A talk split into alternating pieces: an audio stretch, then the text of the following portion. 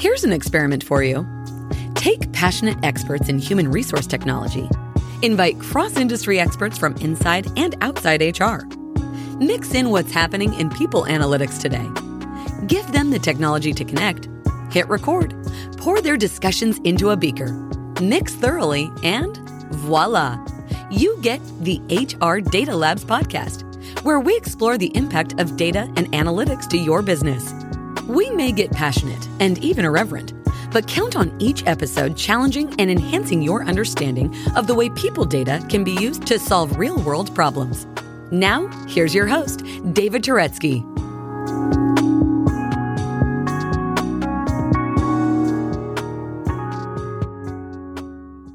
Hello and welcome to the HR Data Labs podcast. I am your host, David Turetsky. And like always, I try and find fascinating people with fascinating topics in and around the world of HR data and analytics. Today, I have my friend Dwight Brown from Turetsky Consulting. Hello, Dwight. Hello, David. Good to be here. How are you today? I'm great. How are you doing? Oh, I'm awesome. For those of you who don't know Dwight comes to Turetsky Consulting with over 22 years of healthcare experience. Dwight, why don't you tell us about that? Yeah, so I started in healthcare almost straight out of college and worked for the Mayo Clinic in Rochester, Minnesota most of my time. I spent a little bit of time down in Scottsdale, Arizona, in our site down there, but working in various administrative roles there. I worked in HR and finance, and a lot of my time was spent just in our quality area, but about half of that time was spent in the analytics arena. And I had various analytics leadership positions, first with our quality management services area, working with our quality analytics, our quality of care analytics, and then working with our enterprise analytics, doing the leadership of our back-end support functions there for a couple of years. And along with I also worked on the side as a paramedic, did that in my spare time, moonlit, doing that for probably about 10 years. So. That's great. Left Mayo in 2019 and went into the consulting arena. Have been there ever since. So you're doing something in South America. Is it something you can tell us about? I could tell you, but I'd have to kill you, right? Oh, no, please don't.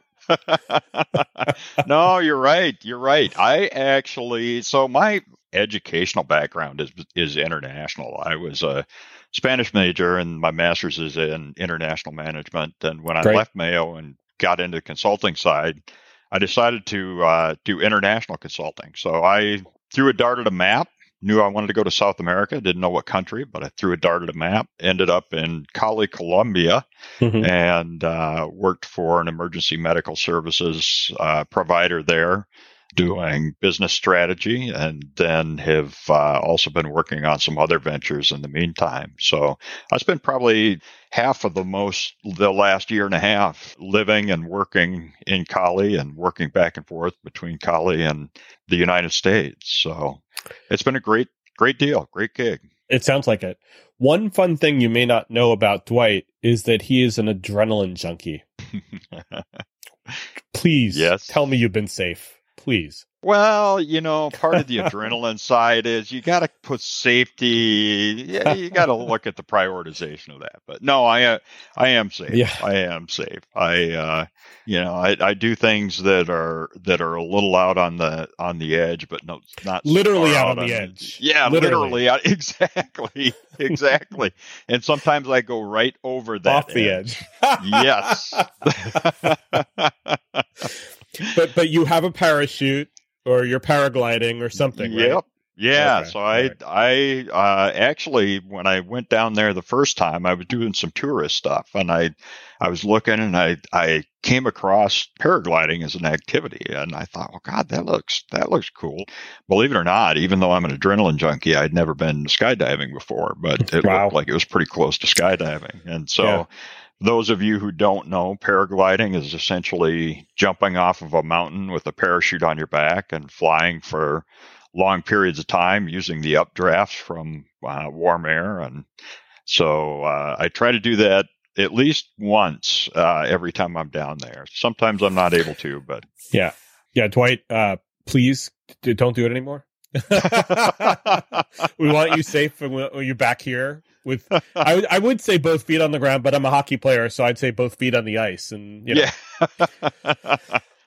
Yeah, exactly. Although I don't know which one's more dangerous, hockey or paragliding. That one could be a close. It depends on how you play. That is true. Yeah. So today's topic, Dwight, is talking about our most valuable asset, which is our data, and talking about the role of data governance in analytics. And it's a passionate topic for me. I really believe in data governance as a beginning strategy for anybody who's undertaking an analytics path, or they want to go down the analytics path, especially in HR. I would agree. You can't have analytics without some sort of data governance.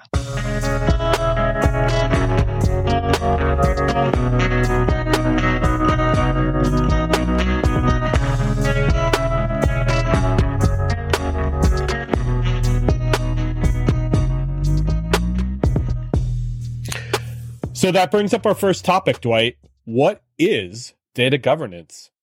Well, that's a great question, and I think it depends who you ask. But to give a formal definition, I look at the Data Governance Institute, which is a data governance standards body, sure, one of the gold standards out there. And Data Governance Institute describes it as a system of decision rights and accountabilities for information-related processes executed according to agreed-upon models, which can describe who can take what actions with what information, when, and under what circumstances, using what methods.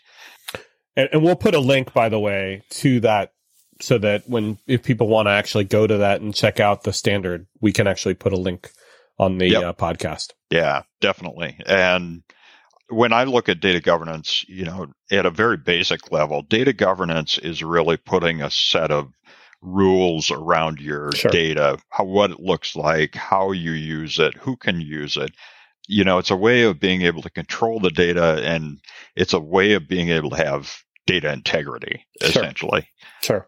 And it can be anywhere from very basic to very complex. The other more formal piece that goes with that was also part of the materials that I saw out there. It says the most common label to describe accountability and responsibility for data and processes that ensure effective control and use of data assets.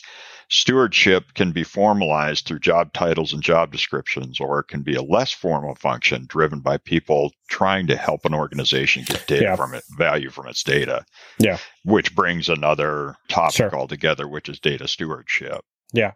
Well, and I think anybody who's ever been part of either an HRIT organization or payroll organization will tell you that the lines blur pretty dramatically when you're trying to maintain the data in HR, between the data owners, like a manager or an employee or a business owner or business leader, and then the stewards, like they're talking about, who are the people who manage the data, manage the flows of the data, and manage the structures of the data. Yes, definitely so. And depending on the organization, sometimes those roles are different roles. Sometimes they are blended roles. I've seen a lot where the owners of the data oftentimes end up being data stewards as well. But it depends on the size, complexity of the organization and all its systems. Sure.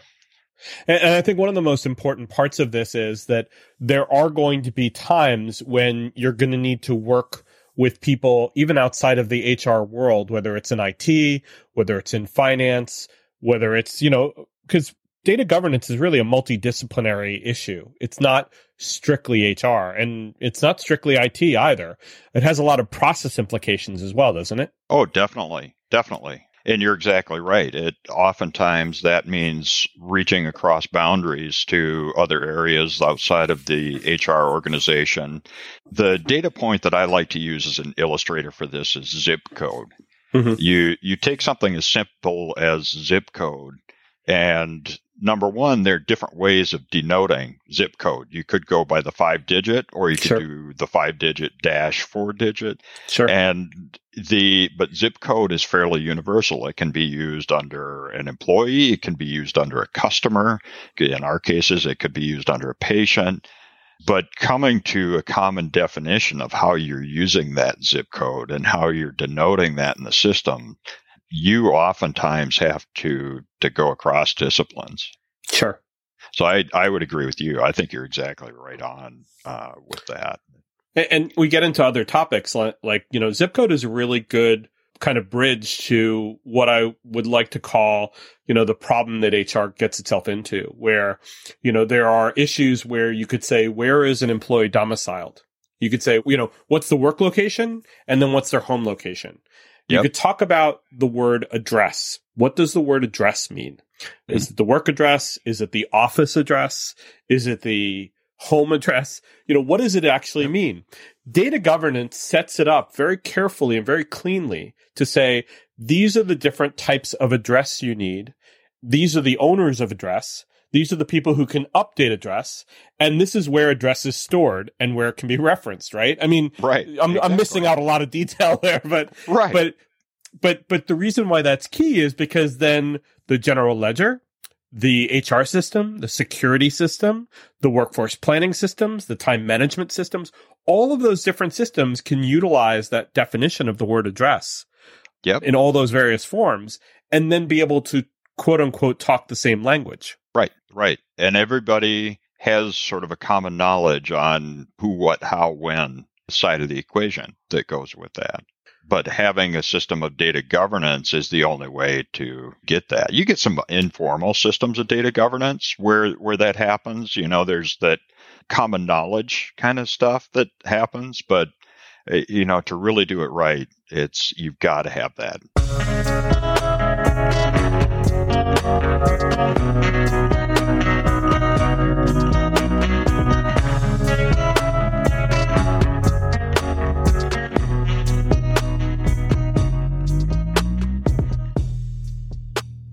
So that brings up the next question, Dwight, which is the what's in it for me on data governance. You know, as whether you're an HR user, whether you're a leader, whether you're an employee, whether you're the CFO or the CHRO, what's the what's in it for me on data governance? So, you know, here's the way that I describe it. Data governance is going to be the differentiator between good data and bad data. And that's the piece that people don't understand, but especially us as data geeks, we really get it. And we get it from the school of hard knocks because we've been there. We've dealt with bad data before. And, you know, I don't know about you, but I have one specific time that I remember where I was presenting data to one of our executive leadership groups and somebody brought up something that really shot holes in the data that I was presenting because we really didn't have consistency in our data. Sure. We didn't understand the definitions. And, you know, and so with data governance, the what's in it for me is that, number one, it's a differentiator between good data and bad data. Number two, the best case of bad data is that your integrity is blown apart. Yeah. The worst case is your business being blown apart. Yeah. I mean, data and working in healthcare, I also saw was that data can literally be life and death. Absolutely.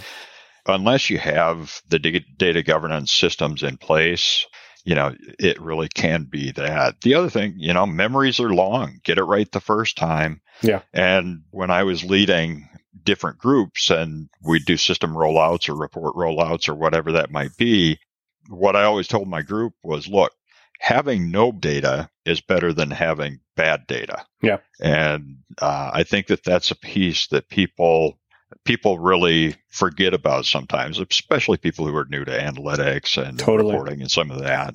Yeah. So the what's in it for me is basically the fact that you are the steward of putting data out there and putting data insights out there for the organization. And so as the steward, you need to have a system that helps you, as a system of checks and balances that helps you to be able to ensure that you've got good data integrity out there for what you're using in reporting.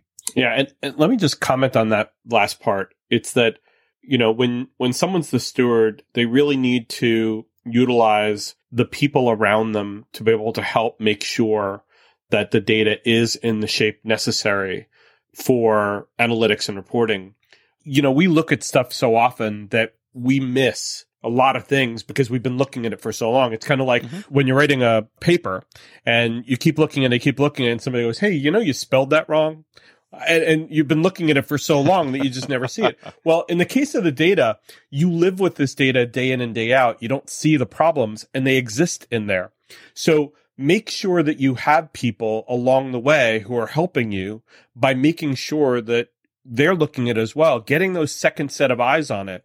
You know, you talked before about the example. The example I have is I had a conversation. Well, it wasn't more of a conversation. It was more of a yelling at when I, the compensation leader, brought into a meeting with the CFO a set of headcount numbers, and the CFO started yelling at me that that's not the right numbers, that they had the right numbers from the general ledger. And I said, no, these are right. I counted them myself. I literally called managers to make sure the count was right. And they said, but yours is wrong. And I said, no, they're both right. You're looking at a different definition of the word headcount than I am. I'm looking at it as butts and seats. You're looking at it as FTEs, or you're looking at it as some type of FTE equivalency.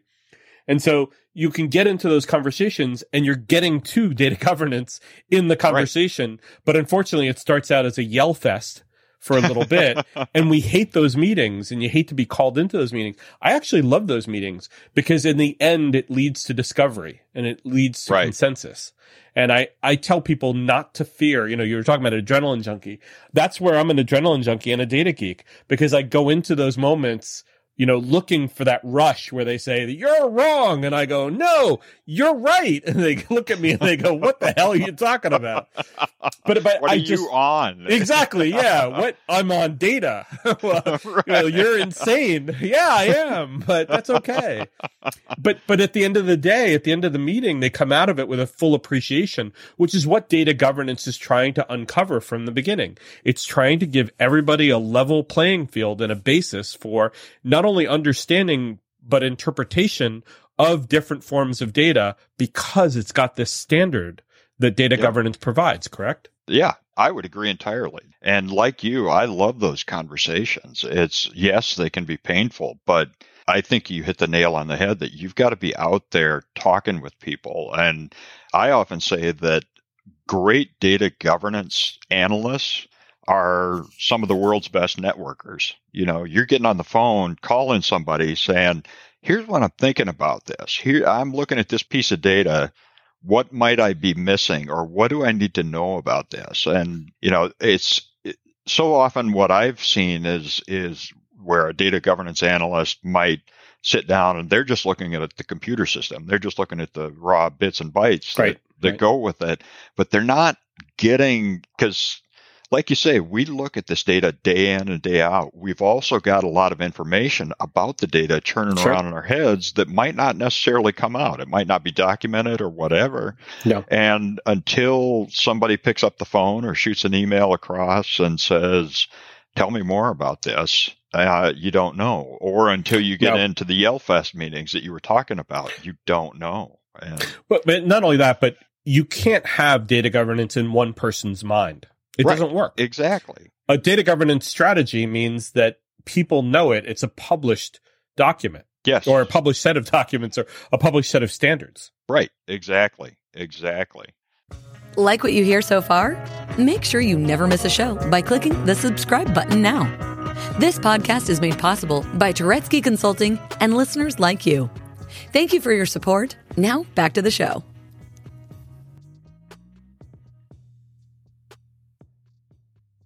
So, Dwight, that brings us to our third topic, which is data governance seems overwhelming because there are so many sources of data. Where does somebody start? You know, it really can seem overwhelming. And some of that can be determined by the size of the organization, the number of systems that the organization deals with, the number of data points, whatever that might be.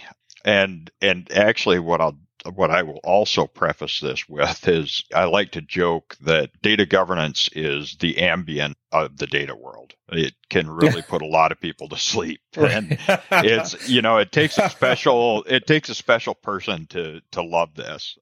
And, you know, that in and of itself can make it overwhelming because some people see it just boring as all get out. And, sure. And that's okay. That's okay.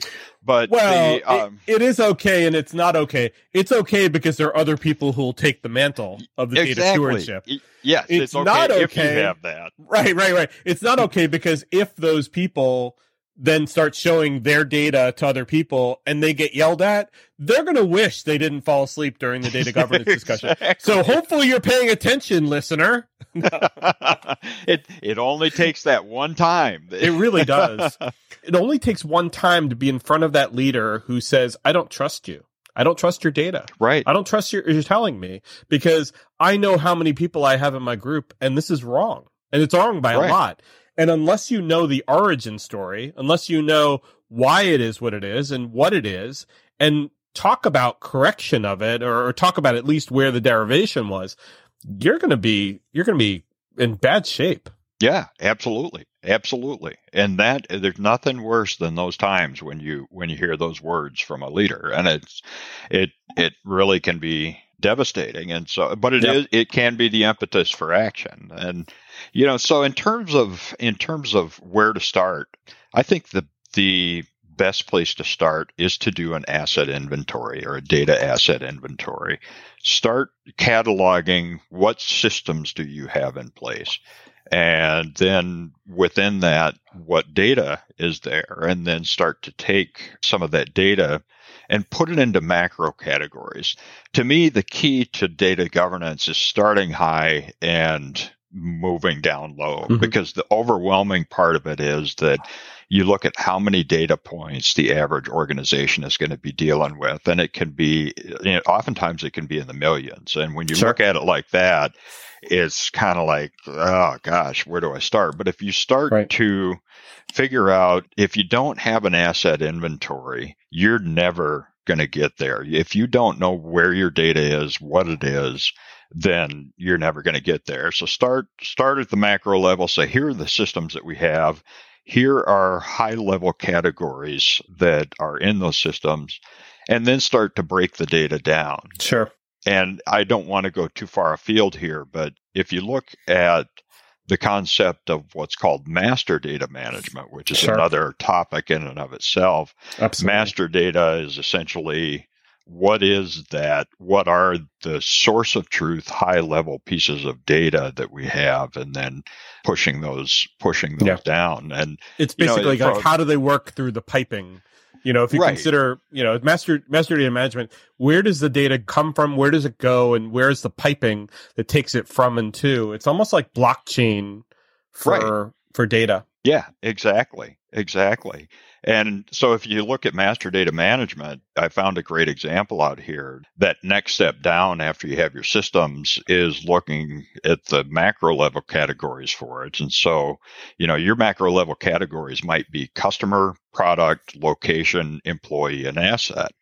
And you start from there. And then you start slating your data into those categories. And from there, you can then start to work down, and, you know, really the next step becomes what's the high value data that we have, and then work with that, and then keep going from there.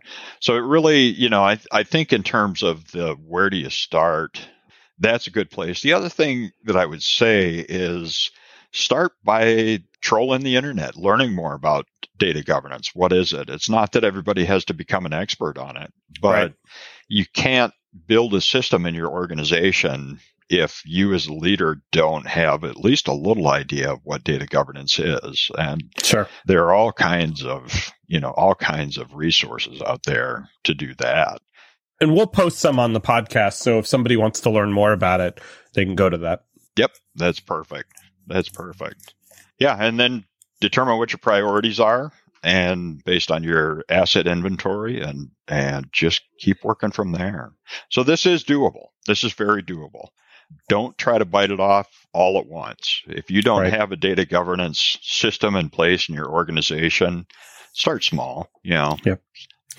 Well, and they can definitely make progress. I mean, you know, starting small, it's critical because, you know, even mid-sized or smaller mid-sized companies, data is so plentiful now. We keep so much because, you know, the ability to store data is so easy now, especially with AWS, where it's so cheap to store, you know, anything. And so we hold on to things for so long, even though we don't need them. And that's actually another problem is good data stewardship means that you're getting rid of things when you don't need them anymore. You don't hold on to things for too long, which I think some of the people I've worked with in the past may forget is you don't need history from day one of your organization unless day one was maybe 10 years ago. Right. Exactly. And you determine what that looks like, what the timeline looks like. And, you know, it's like my closet at home. I've got to start cleaning it out at some point and doing it periodically. Actually, I have just way too many skeletons in my closet. So I definitely have to do that inventory soon. Amen to that.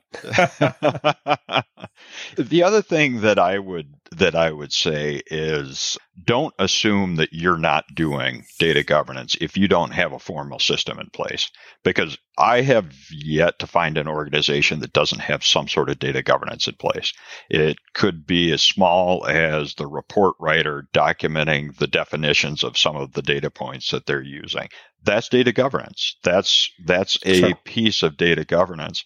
And, you know, like we've talked about, you may have people with a good amount of information in their head about a particular data point or a metric or whatever that might be, how it's used. And they're, you know, oftentimes there are informal agreements that have taken place along the way about how to use specific data. Right. So it's oftentimes there. It's just a matter of starting to formalize it. So definitely would say that getting past that overwhelming feeling is also realizing that you probably have something in place. It just may not be as formal as a formal data governance system. And if you need help on a formal data governance system, please call Dwight at Turetsky Consulting. Exactly. I'm here to help. So yes, you are.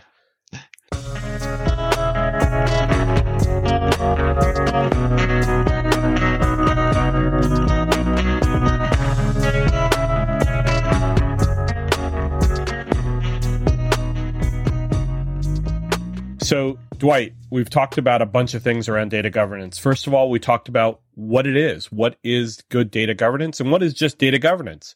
We've talked about what's in it for me and what you really could harm yourself if you don't actually have a data governance in place or some kind of data governance in place. And lastly, we talked about where to begin and starting small. And, you know, some kind of data governance is better than no data governance. And getting started, it, you know, should be on understanding what your assets are. What else would you like to impart to our listeners before we close? I think it really is the piece just reiterating for people that, you know, don't get hung up on feeling too overwhelmed by this. Just, again, start small, realize what you're currently doing already in this space. Look for people who have an interest in this also, and earmark those people as being sort of the champions of it. And that is one final point that I will bring up as a key to success in any data governance system, and that is having effective champions. That means it doesn't necessarily mean the person who's working with that piece of data day in, day out. Oftentimes, it's a leader within the organization and somebody who is interested and passionate about this, but is also well thought of in the organization. And like any other effort, having a good key champion like that will really help you to make great strides with this.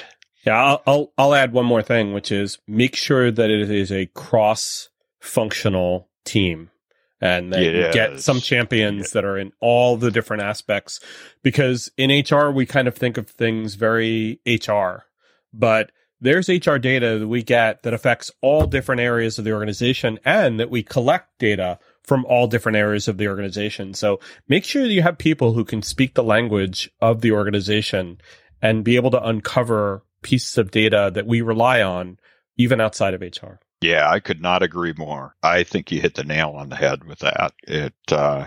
Be sure and look across borders with it and get those people. And, you know, oftentimes what you get with that is that person, just by the nature of working across borders, they will work across other borders and work with their colleagues to help to get robust definitions and, you know, comprehensive definitions or whatever that might be that you're working towards. So I couldn't agree more with you on that point. I think that's key. Thank you for agreeing. And thank you for joining us. Thank you for having me. It's really been a pleasure. This has been fun. It has been fun. We got to do it again sometime. Most definitely. I'll look forward to the next one. Okay, awesome. And thank you very much for listening. If you enjoyed, please hit subscribe. Also, if you have friends who might enjoy it, please send it on to them. Thank you very much. Take care and stay safe. That was HR Data Labs. Please visit TuretskyConsulting.com/podcast to review the show, add comments about this episode, or add new ideas about upcoming shows you'd like to hear. Feel free to be creative, but please be nice. Thank you for joining us this week on the HR Data Labs podcast, and stay tuned for our next episode. Stay safe.